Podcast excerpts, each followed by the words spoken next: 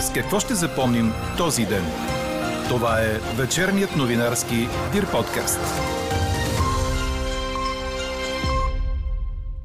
Меморандумът, според който страната ни започва подготовка за сечене на евромонети е стъпка в правилната посока по пътя на България към еврозоната. Останете с вечерните подкаст новини, за да чуете още от коментара на София Касидова, бивш заместник министър на економиката и ръководител на екип за стратегическо развитие, пазари и економически анализи в Българската банка за развитие.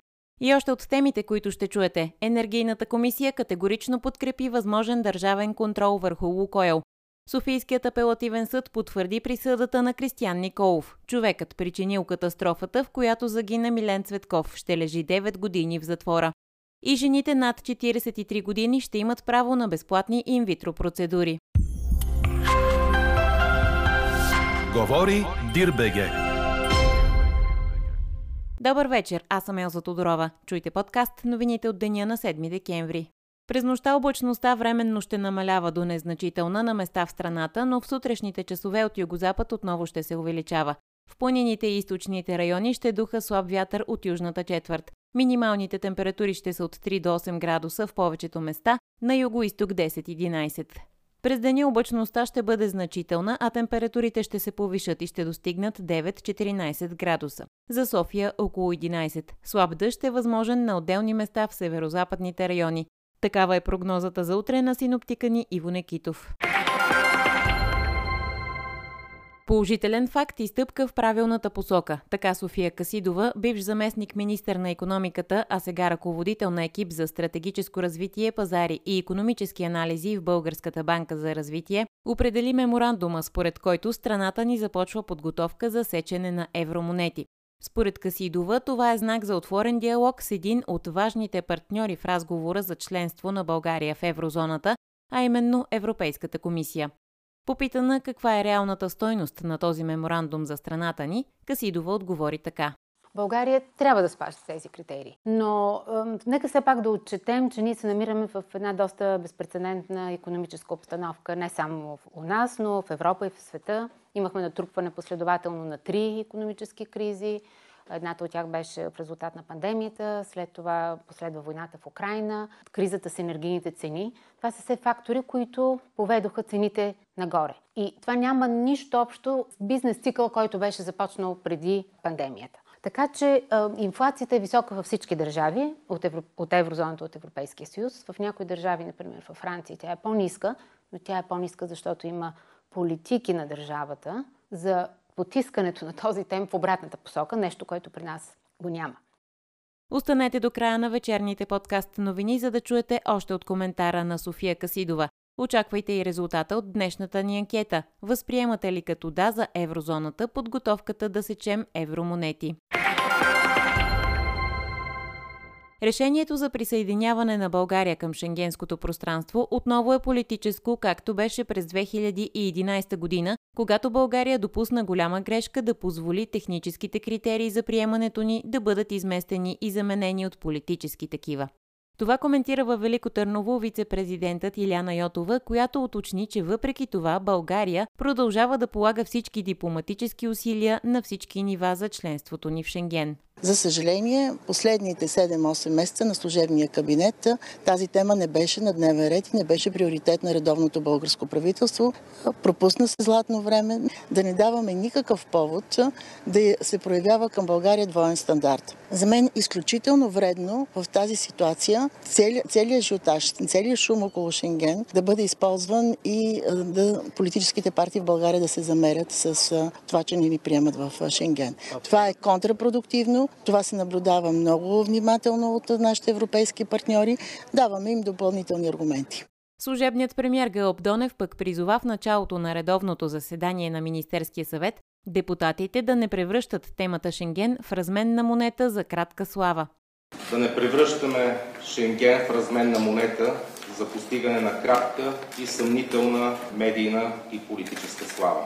Присъединяването на България към шенгенското пространство ще се случи в резултат на работа, в това число и законодателна работа. Законопроектите, свързани с реформите по плана за възстановяване и устойчивост, подготвени от служебното правителство, очакват своя ред за обсъждане в пленарна зала програмата за работа на Народното събрание. Изслушването ми по темата за Шенген е пиар фокус, който от неделя вечер се ползва като сламка, за която се хваща отдавника. Сутринта на председателски съвет беше решено Гълъб Донев да бъде изслушан в петък по предложение на Продължаваме промяната. В колуарите на парламента са председателят Асен Василев беше попитан за коментар на думите на служебния премьер и дали е пиар акция повдигнатата от тях тема за случващото се на граничния пункт Капитан Андреево. Не ме карайте да коментирам полета на гълъба, но ние говорим за границата от май месец. Не говорим от последните два дни. От тогава взехме мерки, за да може капитан Андреево да бъде запушено като дупка в европейската граница. Служебният кабинет, за съжаление, вместо да продължи тези усилия, не само, че ги спря, ги върна обратно. Не си внесоха таксата за делото и ще загубят делото срещу лабораторията. Другото нещо, което също така не се случи в този парламент, видяхме, в първия ден внесохме антикорупционни конституционните закони, за което и холандците казаха, че те трябва да бъдат прияти. Днес за първи път, след като обявиха държавите, че ще ни спрат за Шенген, започнаха да се разглеждат тези закони, а два месеца се занимаваме с изборния кодекс. Според лидера на Възраждане Костадин Костадинов, ветото на Нидерландия и Австрия за приемане на България в Шенген доказва лицемерието на Европейския съюз, но и ни прави услуга. Със своето вето за влизането на България в Шенген, те показаха ясно и категорично, че България за останалите държави членки на Европейския съюз не е държава, а територия. Територия – буфер. Буфер, който трябва да бъде изсмукван системно и методично от към финанси. Затова е важно този буфер да бъде вкаран в еврозоната, за да могат да източат нашите финанси буфер, който трябва да бъде източен от към население. Затова е важно тук в този буфер да има ниска жизнена среда и съответно лошо качество на живот, за да може най-доброто от българското население всяка година да бъде изсмуквано от европейския пазар. Буфер, който да бъде изсмукван като удобно и ползотворно място за източване на природни изкопаеми ресурси. От Български възход пък внесоха проект на решение, с което искат Народното събрание да задължи премиера и министрите в рамките на съвета на Европейския съюз да гласуват против всички предложения на Нидерландия, като реципрочна мярка спрямо необоснованото според тях решение за блокиране на членството ни в Шенген. БСП е получила покана за среща с номинирания за премьер с първия мандат на ГЕРБ, съобщи лидерът на Социалистическата партия Корнелия Нинова. Професор Николай Габровски е позванил лично. Условието на Нинова било срещата да се проведе в парламента и да е публична през цялото време. Позицията на левицата обаче остава непроменена, че няма да подкрепят кабинет, предложен от ГЕРБ. От Продължаваме промяната и Демократична България още не били получили официални покани, но Атанас Атанасов от ДБ каза, че ще се срещнат с Габровски утре, за да му обяснят защо не могат да го подкрепят. От партията на Кирил Петков са категорични, че няма смисъл да се срещат с Габровски и да използва времето си за нещо конструктивно. Ще отидем утре, за да му кажем. Уважаваме ви като професор и лекар, не ви подкрепяме нито вас, нито правителство предложено от вас, защото зад него стои ГЕРБ и Бойко Борисов. Ще направим среща с него, за да му обясним защо не може да го подкрепим. Заради корупционните практики на правителството на Борисов, тъй като той е представител и е предложен от ГЕРБ професор Габровски да се фокусира върху партиите, които биха осигурили подкрепа за един евентуален кабинет. След това с удоволствие ще седнем да обсъждаме 16-те политики, които ние ще подкрепим като Тоест, опозиция. Възраждане остават на позициите си, че няма да участват в разговори с ГЕРБ заради кардинални вътрешно и външно политически разминавания. С 14 гласа за, нито един против и един въздържал се мина на първо четене в Комисията по енергетика законопроектът на Демократична България, който урежда поемане от държавата на предприятия от критичната енергийна инфраструктура. По време на дискусията всички изказали се подкрепиха проекта, като стана ясно, че в него ще бъдат предложени и направени уточняващи промени, но не и такива по принцип. С тези текстове се дава възможност за държавен контрол върху Лукойл, какъвто поискаха и от ДПС по-рано. Друго важно от парламента днес е, че депутатите приеха на първо четене и двата антикорупционни законопроекта. Промените на Продължаваме промяната, които разделят КП Компи на две отделни комисии за противодействие на корупцията и за отнемане на незаконно придобито имущество, бяха приети с 138 гласа за, 31 против и 14 въздържали се. Поправките на Министерския съвет, които създават пет член на Комисия за противодействие на корупцията и длъжност разследващ инспектор, пък бяха подкрепени с 113 гласа за, 3 против и 95 въздържали се. Какво не се случи днес?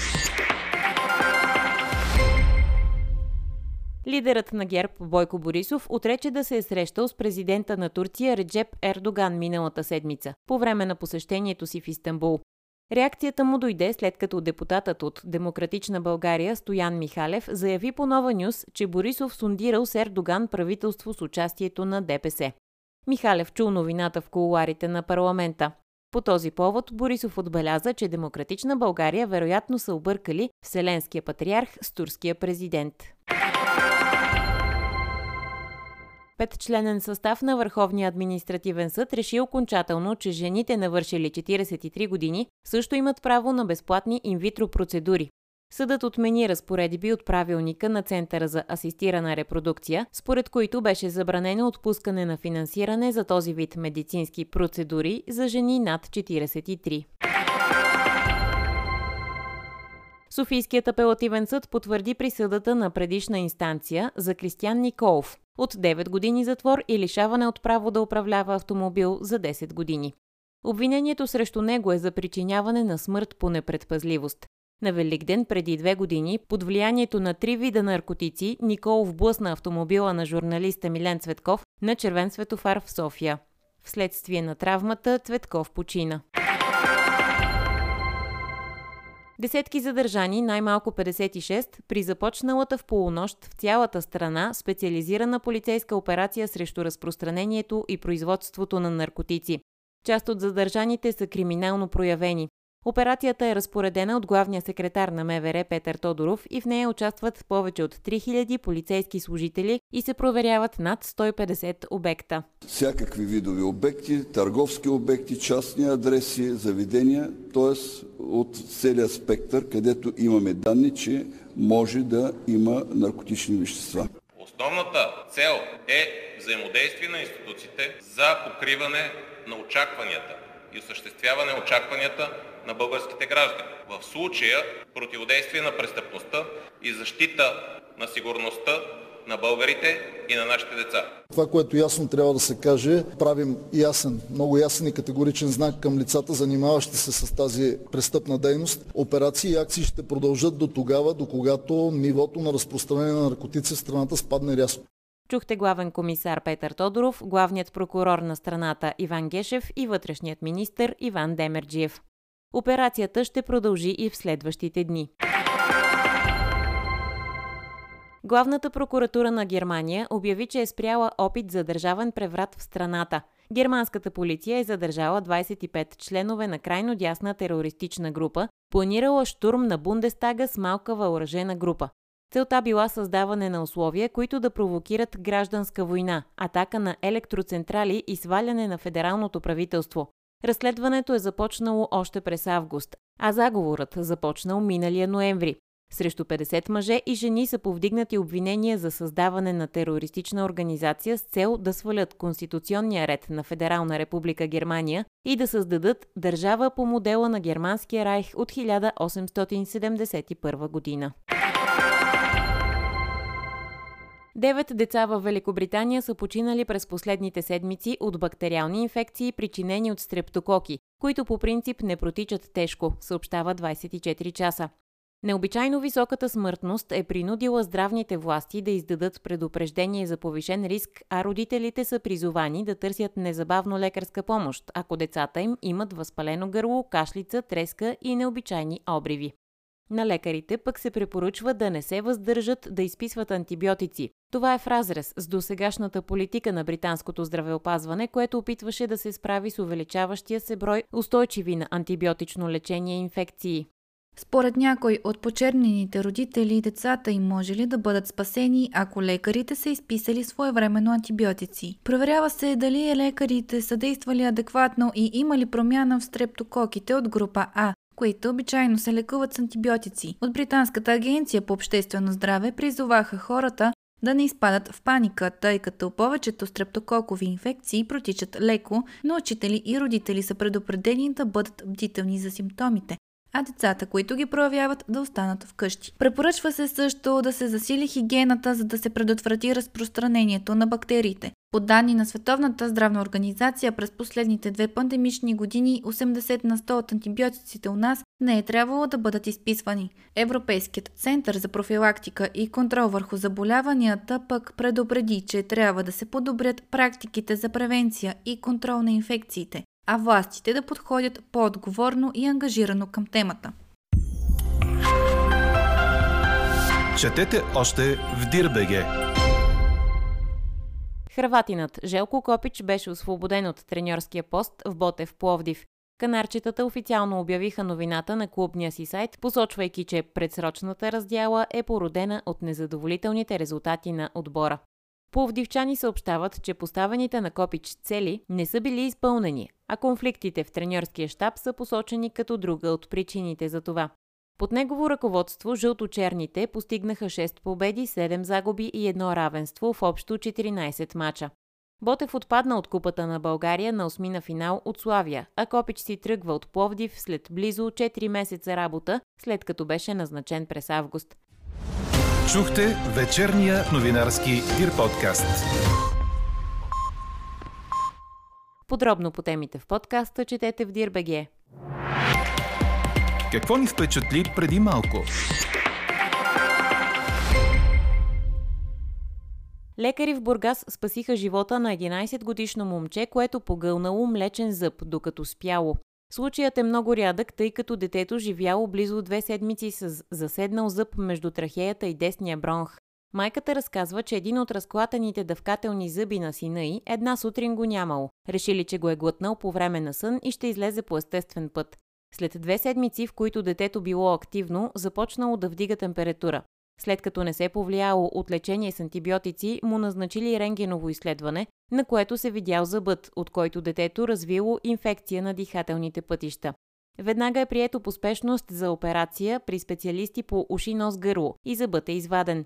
Доцент доктор Даниел Петков, доктор Ивайло Илиев и анестезиологът доктор Антон Григоров от съответната клиника в Университетската многопрофилна болница в Бургас разказват, че е трябвало да се действа бързо, защото е имало реален риск от фатален край. След два дни в реанимация, 11-годишното момче вече е вън от опасност и се възстановява. Каква я мислехме, каква стана? Възприемате ли като да за еврозоната подготовката да сечем евромонети, ви питахме днес. 80% от отговорите са не. Според София Касидова обаче, бивш заместник министър на економиката, а сега ръководител на екип за стратегическо развитие, пазари и економически анализи в Българската банка за развитие, подписаният меморандум, според който страната ни започва подготовка за сечене на евромонети, е положителен факт и стъпка в правилната посока. Чуйте защо. Можем ли да търсим знак за гарантиран прием на България в еврозоната, след като беше прият този меморандум, с който страната ни започва да се подготви за сечването на евромонети?